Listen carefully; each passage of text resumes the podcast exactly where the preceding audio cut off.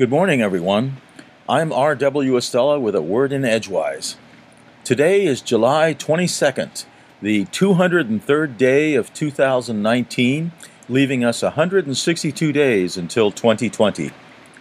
Tonight affords us a rare midsummer opportunity, given the dark country skies we have in much of down east Maine, to behold the summer triangle, that large asterism consisting of three bright stars apportioned in three of the night sky's smallest constellations. The three stars are Vega, Deneb, and Altair, and the respective three constellations are Vulpecula the fox, Delphinus the dolphin, and Sagitta the arrow. Vulpecula means little fox in Latin and is the hardest of these three small constellations because of its lacking a distinctive shape. Polish astronomer Johannes Hevelius introduced Vulpecula to the stargazing world in the late 17th century.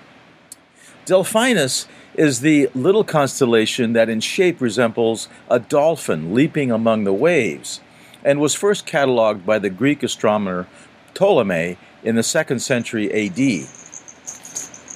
Ancient Greeks had at least two stories to go with Delphinus. In one, Delphinus is the dolphin who rescues the Greek poet Arion from pirates and carries him to safety. In another, Delphinus is the sky dolphin, representing the sea dolphin sent by the sea god Poseidon to find Amphitrite, the Nereid or sea nymph Poseidon wanted to marry. Sagitta means the arrow in Latin. Resembling the shape of an arrow, this is another constellation named by Ptolemy, and his contemporaries conjectured the arrow had been shot from the bow of Hercules. Only the dated among us will remember singer songwriter Harry Nilsson's tune, Me and My Arrow, included in his 1970 album, The Point, and released as a single in 1971, when it reached number 34 on the U.S. Billboard Hot 100 and number 3 on Billboard's Adult Contemporary chart purportedly an index of the most popular tunes on American adult radio stations. Me and my arrow, straighter than narrow, wherever we go, everyone knows it's me and my arrow.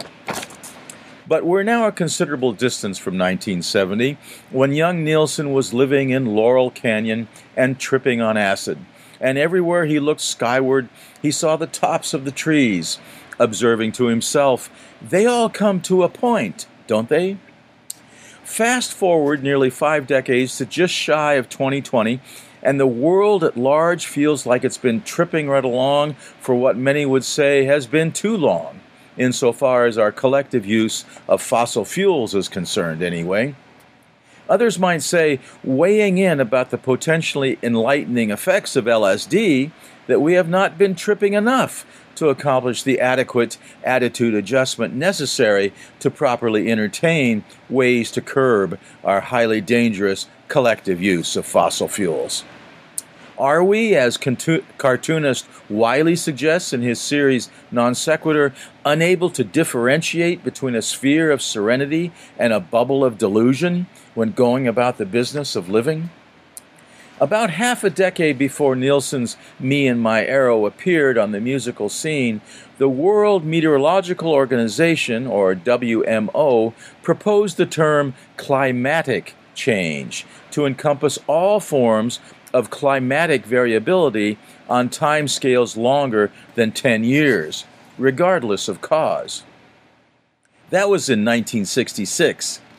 But during the 1970s, the term climate change became increasingly favored and quickly replaced climatic change so as to properly focus on anthropogenic causes, since human causes were clearly showing themselves as having great potential to drastically alter climate.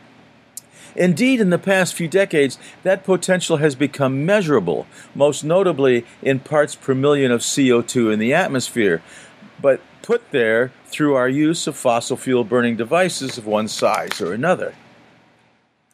What to do about that has become of ever increasing interest for many folks.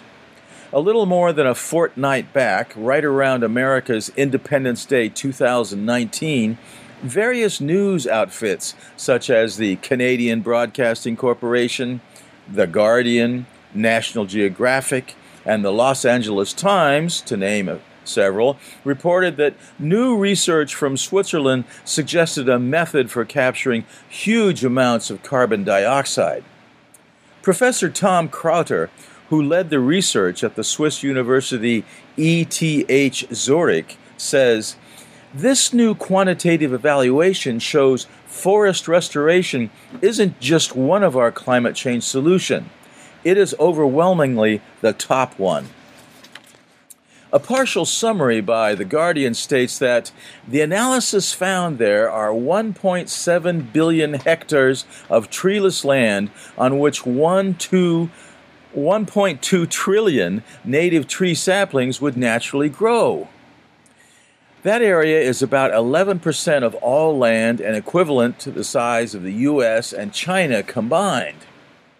Urban areas and all fields used to grow crops are excluded from the analysis, although grazing land upon which researchers say a few trees can also benefit sheep and cattle is included. Professor Crowther emphasizes that bringing fossil fuel emissions and forest destruction down to zero is essential and that the worldwide forest restoration envisaged would take 50 to 100 years to have its full effect of removing 200 billion tons of carbon.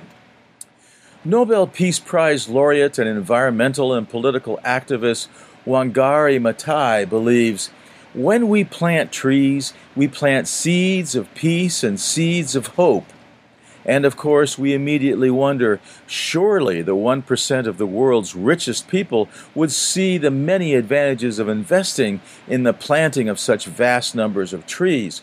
Or would their greediness to hold on to their monetary wealth prevail instead?